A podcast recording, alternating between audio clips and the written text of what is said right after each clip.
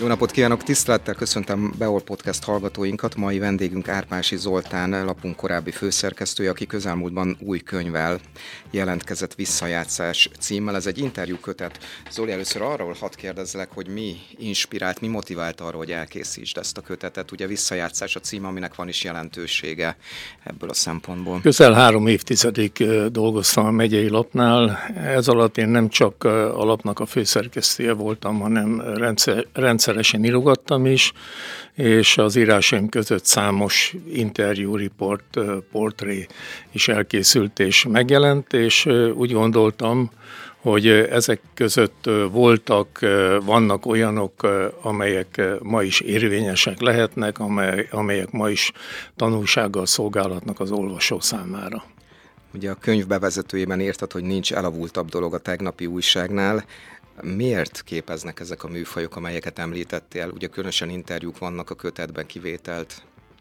Azért, mert én nekem meggyőződésem, és aki belelapoz a könyvbe, talán ő is tanúsíthatja, időtálló gondolatok vannak ezekben az interjúkban, és nem csak az én esetemben, hanem más interjúk esetében is, aki elolvassa, úgy érzi, hogy úgy érezheti, hogy még most is talál benne olyan gondolatot, amit az idő nem fedett el.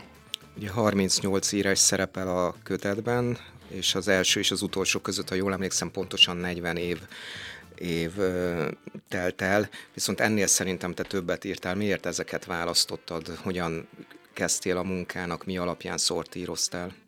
Hát ugye először is kigyűjtöttem azokat az interjúkat, portrékat, riportokat, amelyeket készítettem, és utána elkezdtem szelektálni, hogy melyek azok, amelyek időszerűek lehetnek, vagy legalábbis túlélik ezt a közel 40 évet, mert ha jól emlékszem, 39 évről van szó, ha túlélik ezt a 40 évet, és melyek azok, amelyek már nem időszerűek. Mondok egy példát, volt szerencsém interjút készíteni Horn Gyula akkori miniszterelnökkel, vagy Pintér Sándor belügyminiszterrel.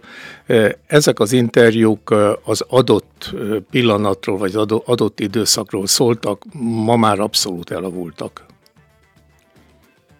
Ki volt az, akihez a legnehezebben jutottál be az interjú alanyok közül, akihez nagyon bonyolult volt eljutni? Hát azt hiszem, hogy két tudós embert kellene itt megemlítenem. Az egyik Mosonyi Emil professzor úr, aki vízépítő mérnök, világhírű vízépítő mérnök, egyébként annak idején még 1940 előtt a Horti rendszerben a Dunai vízlépcső tervezésében vett részt, aztán ezt folytatta 45 után, addig, amíg el nem hagyta az országot 1960-ban.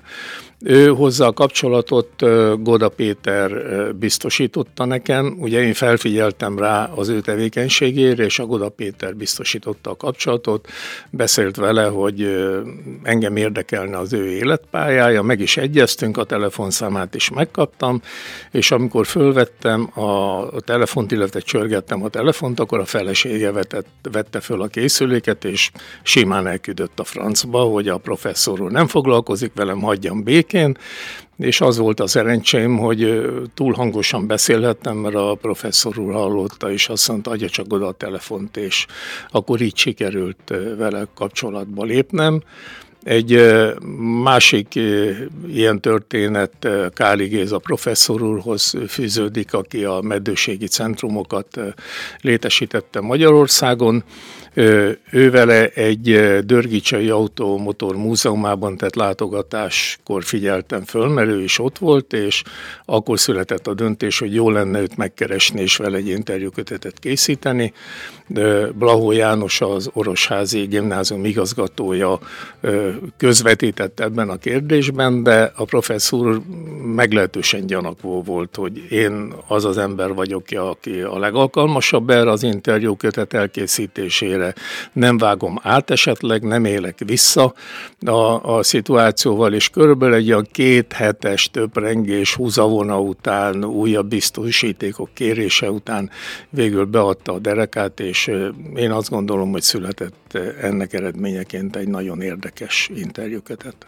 Hogyan készültél, hogyan készülsz fel egy-egy interjúra? Hát ugye, ahogy minden újságíró, először is tájékozódom. Megnézem a forrásokat, hogy ki mit írt, mondott az illetőről, és utána összeállítom azt a kérdéssort, aminek alapján az interjút elkészítettem. Az esetek többségében egyébként ez a kérdéssor úgy, ahogy van, fölborul, mert mindjárt a, a második válasznál kiderül, hogy van egy újabb szempont, amire rá, vagy újabb körülmény, amire rá kellene kérdezni, és akkor, akkor így megy tovább a beszélgetés.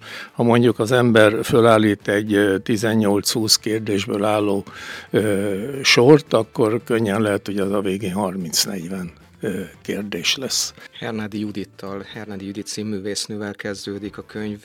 Ugye ő az első kronológiailag, de volt-e más oka is annak, hogy őt választottad nyitó interjúként? Nem, abszolút semmi nem volt. Annak idején én nem is voltam újságíró, én a, a, annak idején a megyei lapkedő állatnak volt az, voltam az igazgatója, és egy baráti kapcsolat révén jutottam el a Hernádi Judithoz. Egészen pontosan arról van szó, hogy Gödöllön az egyetemre, amikor jártam, akkor a fogaim a probléma volt, és beajánlottak Makra, Makra Csaba nevezettű kiváló fogorvoshoz, és ő hozzá jártam, ő segített megoldani a problémámat. Ez a kapcsolat a későbbiekben is megmaradt barátsággá mélyült ez a kapcsolat, aztán egy alkalommal jöttek Gyulára, már család, családdal együtt, és szerencsénkre Hernádi Judit, aki egyébként a fogorvos úrnak a sogornője volt, a feleségének a testvére, éppen Gyulán szerepelt a, a Várszínházba. És akkor megkértem, hogy hozzon össze vele, ez megtörtént, és egy nagyon laza színésznőt ismertem meg, még egyszer mondom, 39 évvel ezelőtt, és egy nagyon rövid interjú készült vele, amit a szerkesztőség betett az újságba. Ugye ennek az interjúnak az is a történet, hogy néhány nappal korábban megjelent egy elég erőteljes kritika a Várszínházi alakításáról a színművésznőnek. Ő benne nem volt egyébként rossz érzés. Ugye mondtad, hogy ismeritek egymást személyesen, de azért ilyenkor nincs a művészekben egyfajta sértettség vagy rossz érzés, hogy ugyanannak a médiumnak nyilatkoznak, aki néhány nappal korábban lehúzta őket. Hát először is a személyem garancia volt rá, hogy egy rokonnak a, a, a barátja készít vele interjút. A másik pedig, ahogy említettem, Hernádi Judit egy meglehetősen laza színész, vagy színésznő, és nagyon könnyedén keresztül lép a kritikákon. Ha jól emlékszem, ugye nem titok, talán elmondhatjuk a hallgatóknak, hogy mi már beszélgettünk erről a kötetről, hogy ő az egyik, akinek el is küldted a kötetet, ugye sokaknak nem lehetett, mert sajnos már nem élnek, hogy ő hogyan reagált, azt hiszem küldött visszajelzést a könyvvel kapcsolatban neked. Igen, küldött visszajelzést, most nincs nálam a, az üzenete, amit e-mailben válaszolt. A lényege az, hogy amint látható, semmit nem változtam, ugyanolyan éles vagyok, mint voltam annak idején. Te tudatosan törekedtél arra, hogy téged idézzelek, hogy karcosan kérdez? Ez különösen a 80-as években ez lehetséges volt, hogy kicsit keményebben is oda szúrjon egy újságíró? Én azt hiszem, hogy igen. Hát nem karcosan interjúkat készíteni semmi értelme. Tehát vagy a, az ember fölteszi azokat a kérdéseket, amelyek mindenkit foglalkoztatnak, amelyek egy kicsit vájkálnak az illető életében, de tiszteletben tart, tartja a méltóságát, aztán az illető eldönt, hogy ezekre a kérdésekre válaszol, vagy nem.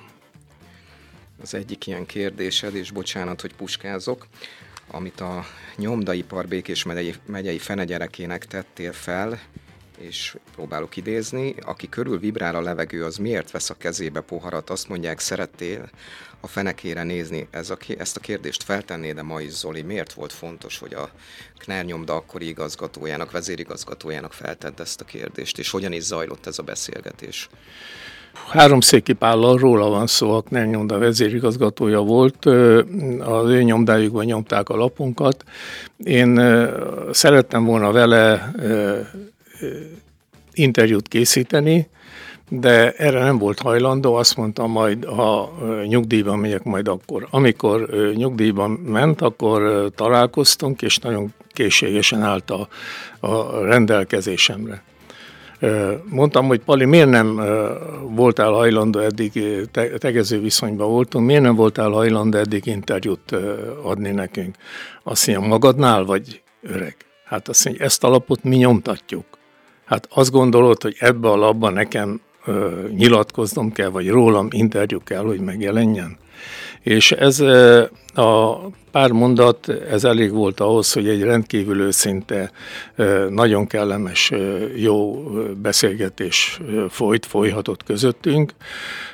A kérdésedre rátérve, Paliról köztudott volt, hogy gyakran emelgett a poharat, nem üdítővel, nyilvánvaló, és ez széltében hosszában ismert volt a városban, a nyomdában úgy szintén, és úgy gondoltam, hogy ezt a kérdést nem lehet megkerülni. Tehát erre, erre ezt a kérdést föl kell tenni, aztán erről vagy válaszol, vagy nem válaszol és nagyon korrekt volt, mert válaszolt a kérdésre, és amikor utólag elküldtem neki a szöveget, nem húzta ki, vállalt, vállalta a múltját, vagy ezeket a körülményeket, ő azt mondta, hogy öreg, ha egy vezérigazgató emeli a poharat, akkor az emelgeti a poharat, akkor azon mindenki meg van botránkozva, de ha egy gépmester teszi ugyan ezt, akkor azon senki nem csodálkozik. Egyébként pedig engem soha senki nem látott kocsmázni, és részegen botorkálni az utcán.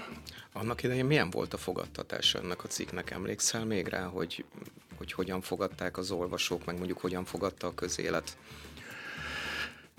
Ezt rendkívül nehéz lemér, volt lemérni. Annak idején azt gondolom, hogy ma, sincs, ma sem igazán van másként. Egy dolgot biztosan tudok, hogy a szakmában ezen belül a nyomdában nagyon kedvező, jó visszhangja volt, a szakmában pedig ugye ez egy, ez egy családias társaság a, a, a, a nyomdászoknak a világa, az alföldi nyomdától kezdve a, mondjuk a, a zalai nyomdáig. Ez elterjedt, és onnan nagyon kedvező, jó visszhangok érkeztek. Három egyházi személyiség is szerepel a könyvben, három interjú. Számodra ők miért voltak fontosan, különösen mert van, van is aktualitása és különleges súlya az interjúknak. Az egyházi személyek, ugye két püspökről van itt szó, meg a Gyulai, majd később Jaminai plébánosról, Gábor atyáról.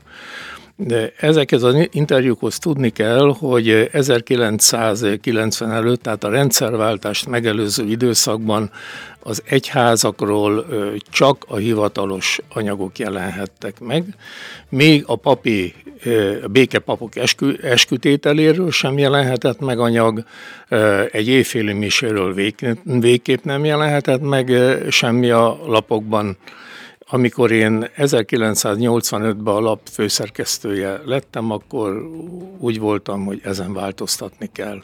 És mindjárt a következő évben tudósítottunk éjféli miséről, és nagyon közel kerültem az említett Gábor atyához, mégpedig ő kezdeményezte ezt, amikor megüzente nekem, hogy nagy megtiszteltetésnek venném, ha átlépné a plébánia kapuját. Ő akkor Gyulán volt plébános. Ugye tudni kell, hogy én egy kommunista lapnak voltam a, a főszerkesztője, visszaüzentem a plébános úrnak, hogy örömmel, és elmentem hozzá, ő Kovács Józseffel, Gyula jelenlegi országgyűlési képviselőjével együtt fogadott, és mindjárt meghívott egy vacsorára, így hármasban vacsoráztunk és beszélgettünk. Ezzel létrejött az első olyan kapcsolat, amíg túlmutat azon, amit mi kitaláltunk, hogy éjféli mise, meg békepapok eskütétele, meg egyházi hírek, meg egyebek, és amikor bármilyen olyan egyházi esemény volt, vagy olyan személyiség jelent meg a megyében, akinek a személye érdekes lett számunkra, akkor ezt jelezte nekem. Így került be az interjúba a nagyváradi püspökkel készített beszélgetés Temfli Józseffel, aki itt volt Békés megyében, és mezőberényben szállásolták el, ott egy nagyon rozog a plébánia volt, plébánia épület volt annak idején, és ott aludt, és ott sikerült vele beszélgetést folytatnom. Gyulai Endre, az, ő már következmény volt, akkor már ugye teljesen nyilvánvalóvá vált egyházi körökben, hogy a, a megyei lap nyitott, annak, el, annak ellenére, hogy, hogy pártlap nyitott az egyház irányába. Volt még egy interjú, vagy jelent meg még egy interjú Angelo Acerbi bíborossal, aki a vatikáni nagykövet volt, annak idején, és békésen egy templom szentelésen vett részt, oda én elmentem, és készítettem vele egy interjút, de annak az interjúnak a tartalma nem időtálló, úgyhogy az nem került be a válogatásba. Ez mennyire volt Zoli tabudöngető, hogy egyházi eseményekről, egyházi hírekről számoltatok be annak idején, és ha már mondtad, hogy kommunista lap volt akkoriban az újság, hogy nem kaptál ezért mondjuk fejmosást? Ezért nem kaptam, volt, amiért kaptam, ezért nem kaptam. Én azt hiszem, hogy ennek az volt az oka, hogy már, már a rendszer kezdett foszlani, tehát azok a szorítások, amelyek, amelyek addig megvoltak, azok, azok enyhültek.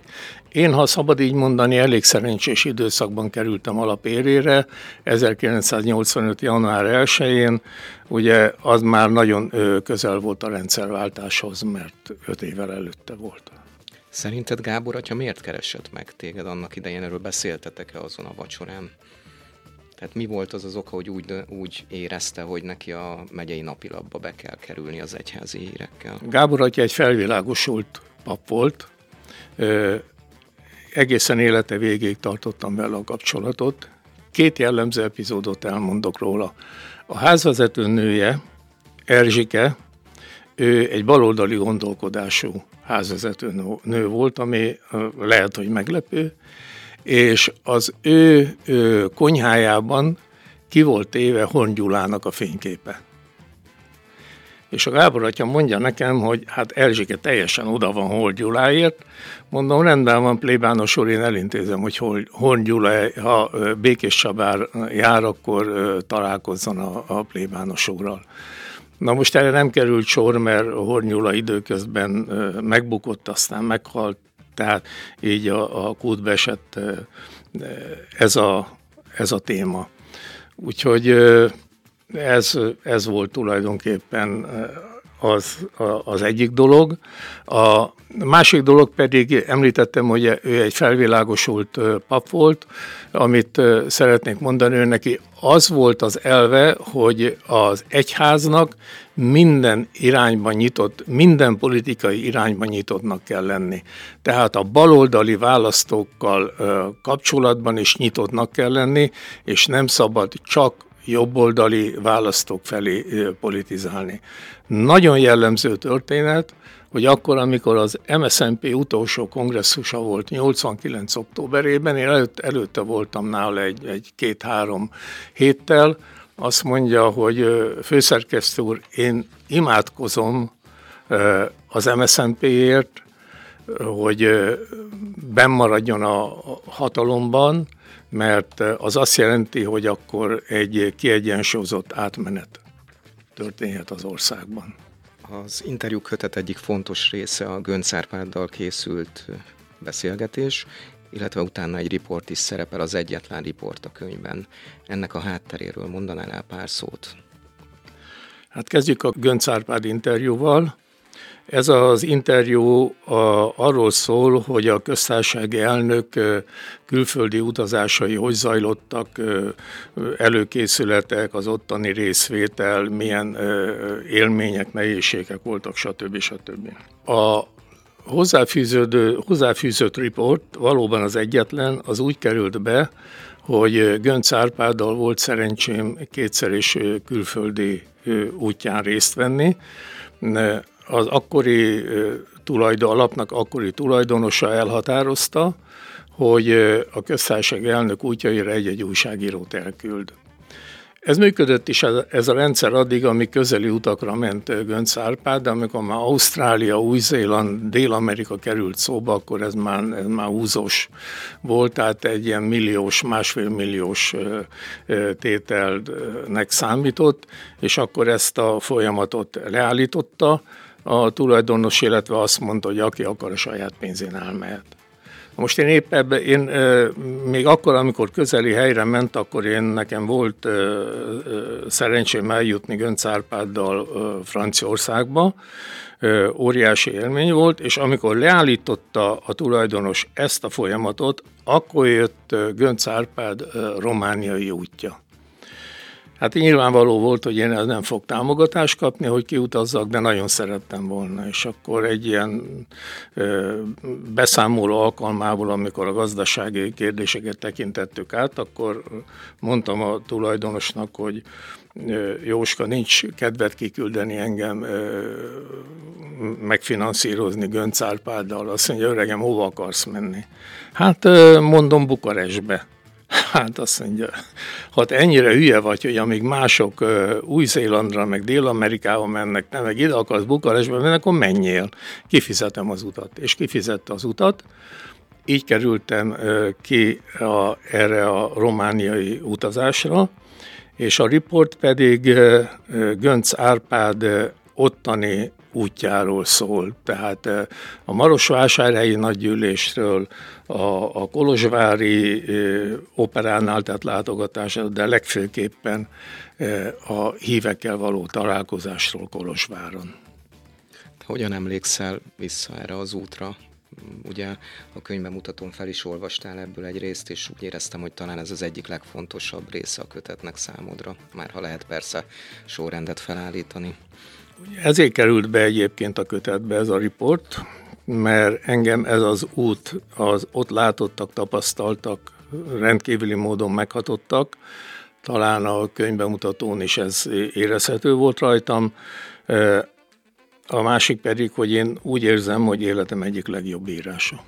Számos közéleti személyiséggel beszélgettél, köztük az akkori amerikai nagykövet feleségével is. Nem titok, hogy a nagykövet asszony nagykövetné haza is tért egy kicsit. Milyen nyelven beszéltetek, és mennyire volt nehéz bejutni egy amerikai nagykövet asszonyhoz akkoriban? Azzal kezdem, hogy annak idején mi igyekeztünk karácsonykor olyan lapokat elkészíteni, kiadni a kezünkből, amelyek terjedelmesek, tele vannak minőségi olvasnivalóval, esetenként még nagyobb oldalszámban is jelennek meg, mint mondjuk a akkori vezető napilap a, a Népszabadság. Így jutott eszünkbe, eszembe, hogy jó lenne az amerikai nagykövet feleségét is megkeresni azzal, hogy milyen náluk egy karácsony. Hamar kiderült, hogy a hölgy magyar származású, illetve magyar, és 45 után hagyta el a, a, az országot, és lett az amerikai nagykövetnek a felesége. Az érdekesség egyébként, hogy a mostani amerikai külügyminiszternek a szabad így mondani a nevelő anyja. Hát ez persze egy kicsit különös, mert az amerikai külügyminiszter meglett férfi. Inkább úgy mondanám, hogy az amerikai külügyminiszter apjának a második felesége. Így abszolút korrekt.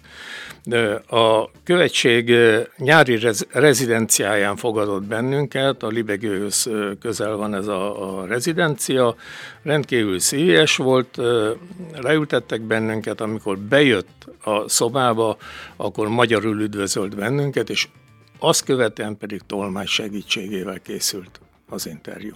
Az interjú végén egy jelképes meghívást is átnyújtottál neki a megyébe. Eljött később? Nem, nem, nem.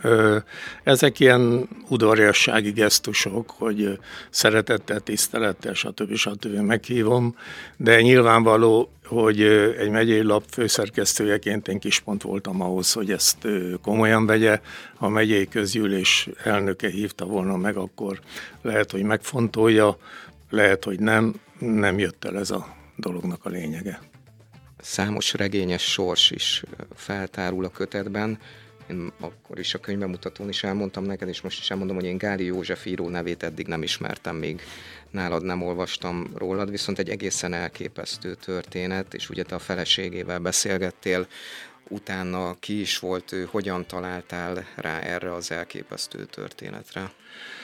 A Gáli József özvegyével való interjú is a törlesztés kategóriájába tartozik, hogy mi ez a törlesztés.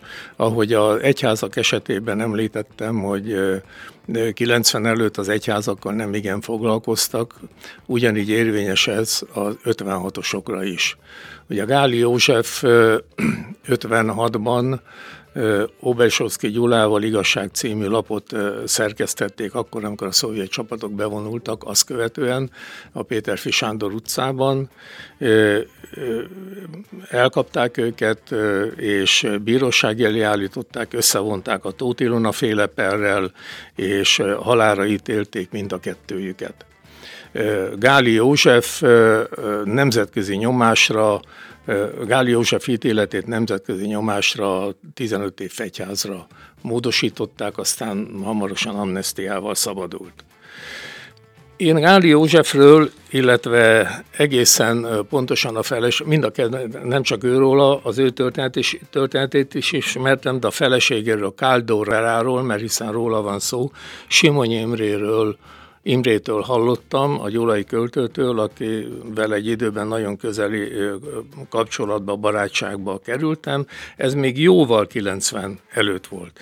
És amikor eljutottunk oda, hogy az 56-os történetekről lehet írni, vagy 56-ról lehet írni, mert hiszen, ahogy utaltam rá, addig ez tabu volt akkor azt mondtam, hogy a legelső feladat, hogy én megkeresem, számomra a legelső feladat, megkeresem Káldor Verát, ha egyáltalán még, elér, egyáltalán még elérhető, vagy él, és viszonylag korán föl is derítettem, hogy hol találott az ős, hol lakik az ős vezértértől nem messze, és megkerestem, és egy interjút készítettem vele a kettőjük kapcsolatáról, nem Gáli Józsefről, hanem a kettőjük kapcsolatáról.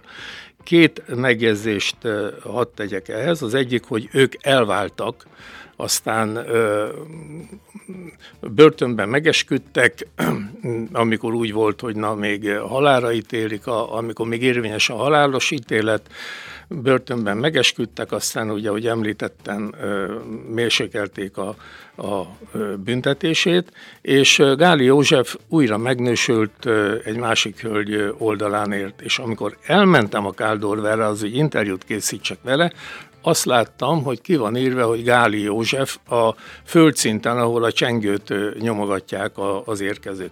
Az első kérdésem az volt, hogy ez a fiának a a neve, hogy ki van írva, azt mondja, nem, ez a férjemnek a neve. És akkor elmondta, hogy amíg él, soha nem fogja elfelejteni ezt a kapcsolatot, és soha nem fogja megtagadni Gáli Józsefet.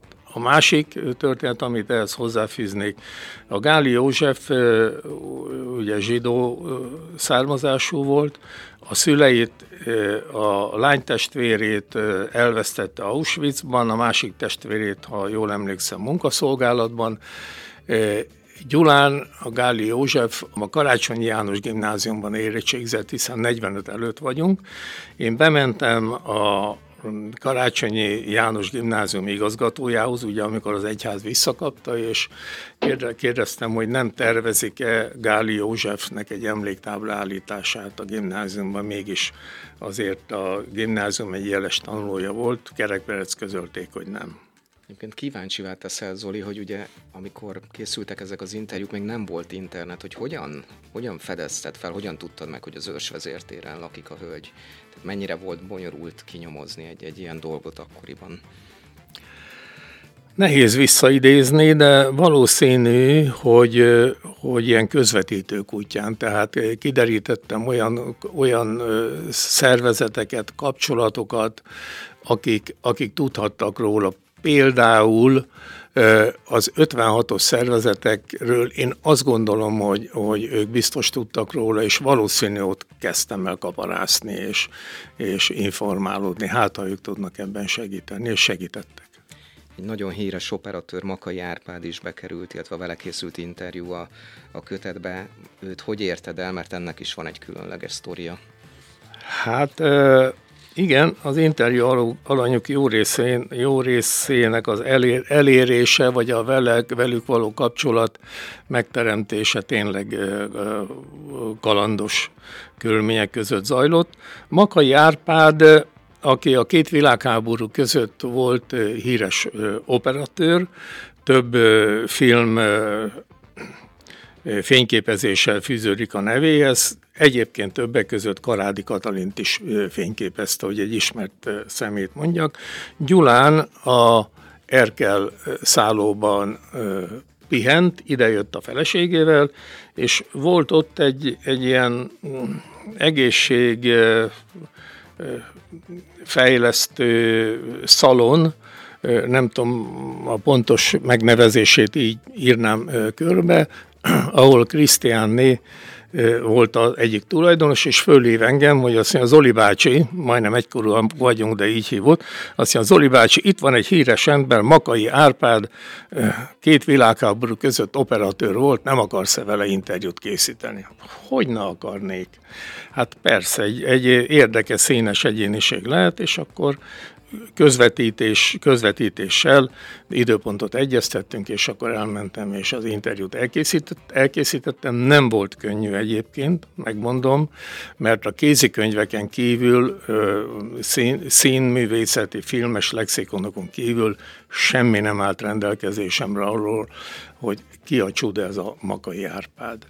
De végül is azt hiszem, hogy egy, egy érdekes interjú készült, az interjúkat általában úgy készítettem, hogy leültem az illetővel, és elkezdtem beszélgetni mindenről, az időjárástól kezdve a, a a napi közéleti dolgokról, és amikor már belemelegettünk a beszélgetésbe, és néhány dolgot sikerült kiszednem az illetőből, akkor belevágtunk a beszélgetésbe, és hát esetek többségében, ha csak nem szűkszavú emberről volt szó, az esetek többségében a beszélgetés vagy az illető által elmondottak adták a következő kérdést. Ebben az esetben is így volt. Ha szűkszavú valaki, akkor hogy tudod a nyulat a bokorból kiugrasztani? Volt erre valami speciális technika? Ha már említett, említetted ezt a szűkszavúságot. Szerencsére ilyen emberrel nem igen volt dolgom, de ha, ha ilyen előfordult, előfordult volna, akkor valószínűleg egy ideig kínlódunk egymással.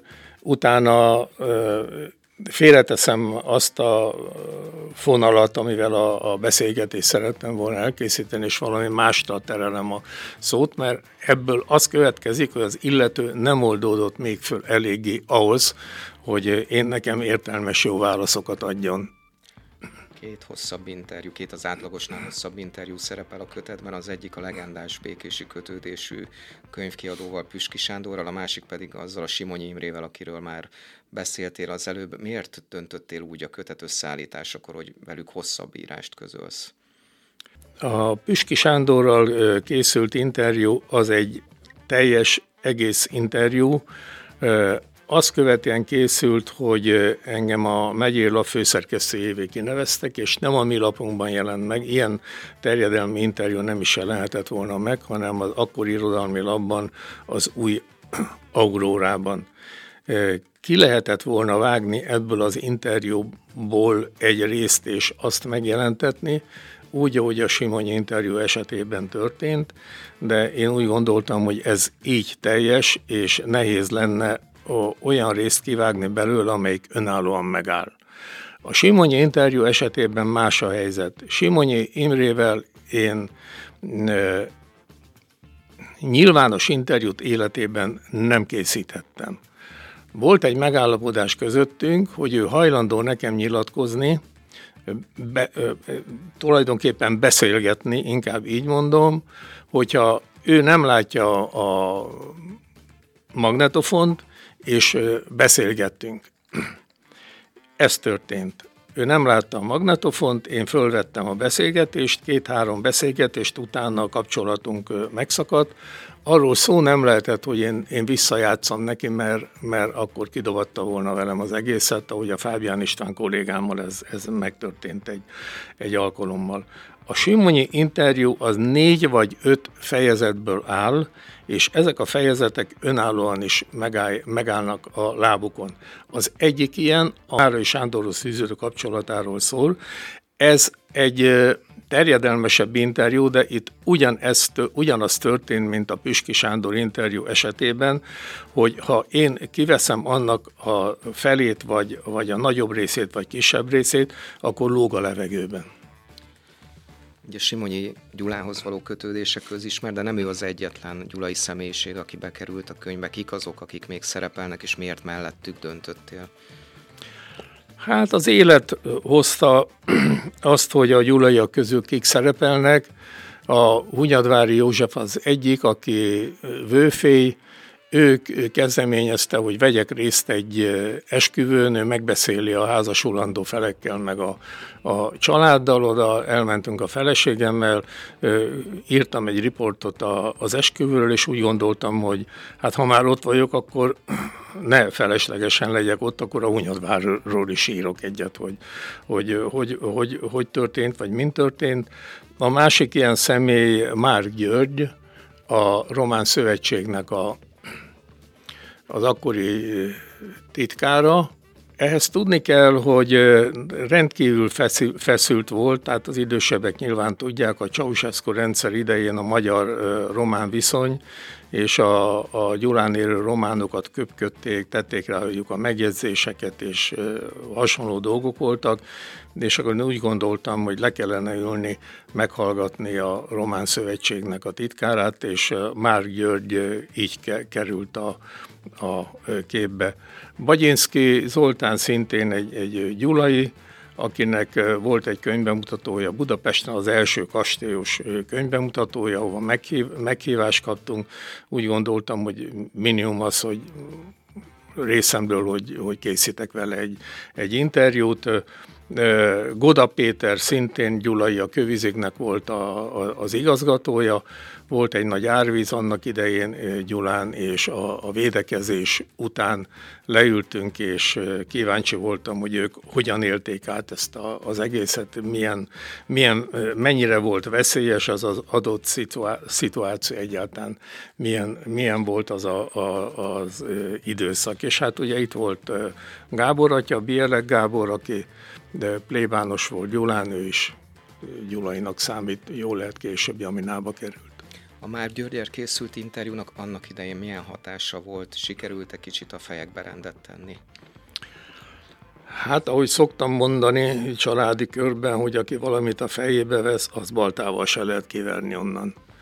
Úgyhogy én azt hiszem, hogy a hazai románság helyzetén csak Ceausescu bukása változtatott. Az interjúval kapcsolatban annyit, hogy volt egy ilyen kiadvány, havonta megjelenő kiadvány, hogy látóhatár, amiben a hónap legjobb interjút begyűjtötték, vagy összegyűjtötték, és azt kiadták egy ilyen, mit tudom, minden 200 oldalas kis, kis könyveskébe, rendesen lehetett újság, újságárusoknál kapni.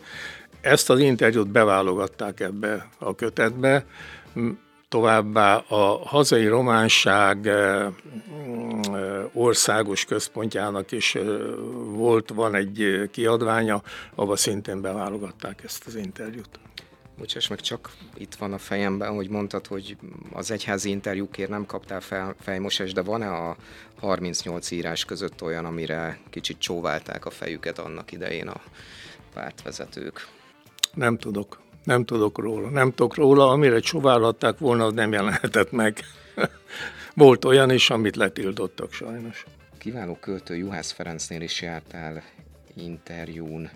Róla mesélnél egy kicsit, mert ha jól emlékszem, neki is van Békés megyei kötődése, és ez egy, ez egy szintén fontos anyaga a kötetnek.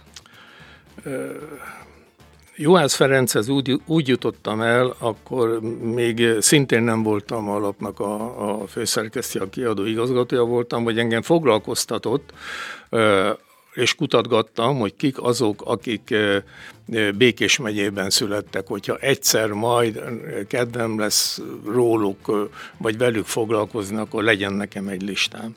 És így jutottam el Juhász Ferenc feleségéhez, aki Megyes egyházán született, és Bródi Sándor kutató volt. Meg is jelent egy könyve Bródi Sándorról.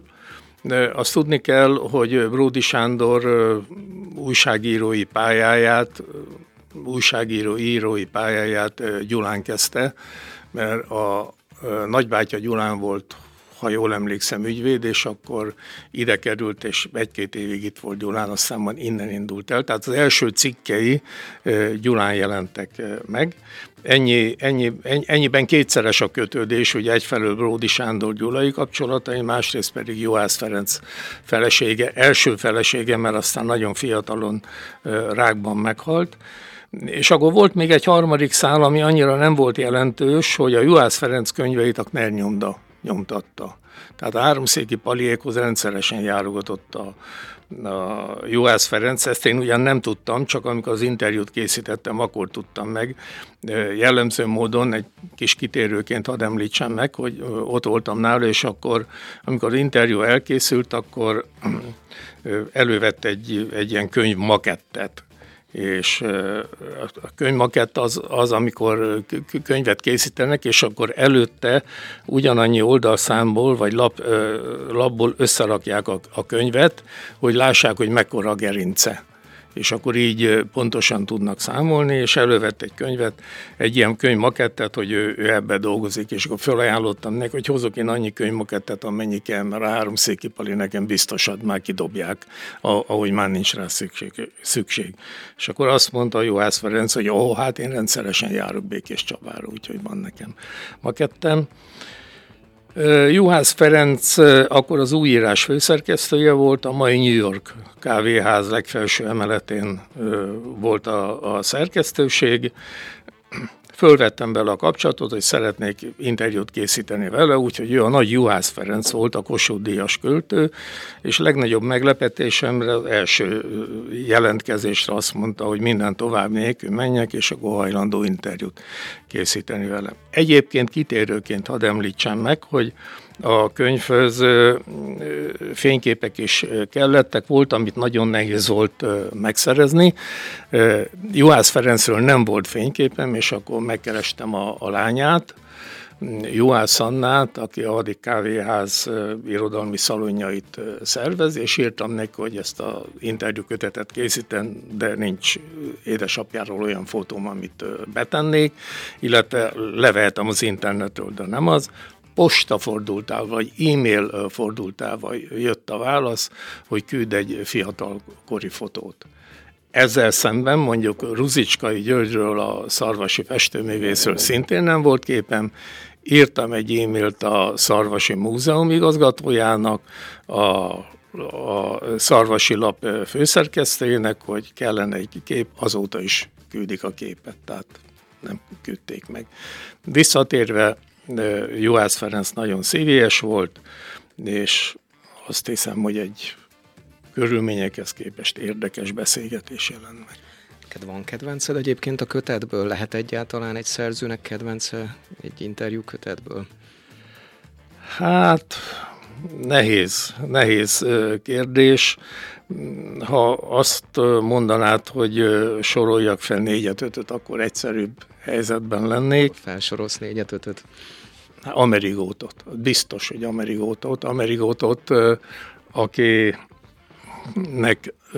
Gödöllőn a Agrártudomány Egyetem, vagy most nem tudom, hogy hívják, már, már volt Szent István Egyetem, meg Élettudomány Egyetem, meg mit tudom én, milyen egyetem, tehát a, a Gödöllői Egyetemnek az aulájában van egy hatalmas bronzfala, Közép-Európa legnagyobb ö, ö, szobrászati alkotása. Ott voltam a, az avatásán, és akkor készítettem vele ö, ezt a, az interjút. Biztos, hogy a, a kedvencek közé tartozik akkor Gombos Miklós a harangöntő, aki, aki akivel való találkozás nem is annyira ő miatt, hanem a harangöntés folyamatának a bemutatása miatt volt, volt nagy élmény, vagy Marosán György, egy gyertyaöntő, akivel szerintem a halál előtt egy-két évvel sikerült találkoznom, illetve akkor kerestem meg, és Gyulán a háromszög kocsmának a legtetején volt neki a gyertyaöntő műhelye, és fölvitt oda, és végigmutatta, hogy,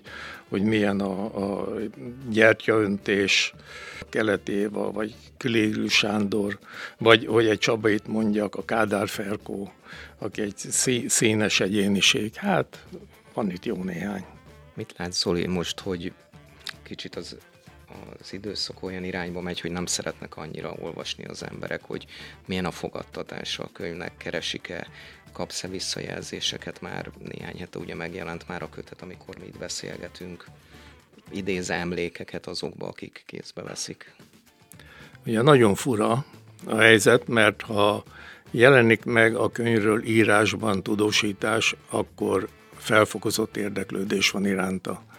Ha nem jelenik meg, akkor kisebb az érdeklődés. Ennek nagyon egyszerű az oka, és pedig az, hogy az idősebbek inkább a nyomtatott betű iránt érdeklődnek, a fiatalobbak pedig valószínű kényelmi okokból inkább a, meg a, hogy az internetet bújják, meg, meg a, a szöveget jobban szeretik hallgatni, mint olvasni, de akkor nem nagyon jut el az olvasókhoz, mert ez ugye által, ez a kötet általában az idősebbeket, idősebbek érdeklődését mozgatja meg.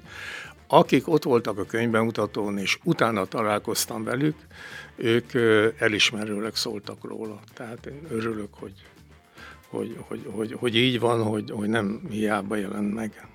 Lesz-e új kötet? Lesz-e folytatása, vagy lesz-e másik kötet tervezele? újabbat? Kötet vagy terv, az rengeteg van. Az rengeteg van, az idő az véges sajnos, ugye életkori okoknál fogva. Ilyen jellegű kötet nem lesz több, mert, mert én azt hiszem, hogy, hogy engednék a minőségből, hogyha egy újabb válogatást hoznék össze a megjelent írásaimból.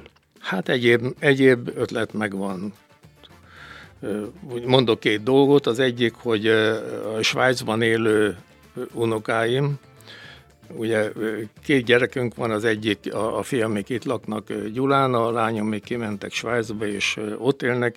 Mind a két helyen van három unoka, és a svájciakat nagyon érdekli a, a magyar történelem, és feladatul szabták, hogy minden napra az egyik unoka különösen, hogy minden napra küldjek egy magyar történelmi mesét. Hát itt nem kell különösebb dolog, vagy különös dologra gondolni, mondjuk búvárkund történet, ami a gyerek számára színes lehet, vagy az Ács Felicián merénylete, vagy a bánkbánnak a, a története nyilván azon a szinten, amit a, amit a gyerek megért, és hát ugye itt egy kényszerpályán voltam, mert a gyerek mondta, hogy holnapra is kell, holnap utánra is kell mindenre, és aztán később adta a megrendelést, hogy mi az a Láncít, ki az a Széchenyi István, és akkor mese nem volt, dolgozni kellett. Most, ha egyszer lesz időm, akkor lehet, hogy ezt egy kötetbe összerendezem, ami a külföldön élő gyerekek számára lehet talán érdekes. A másik, ugyanez az unokám a rákattant a, a Mátyás mondákra, és abból is abból egy száz monda összeállt, úgyhogy az is, az is itt van készen. Herpási Zoltán, köszönjük szépen, hogy itt voltál velünk. Én köszönöm.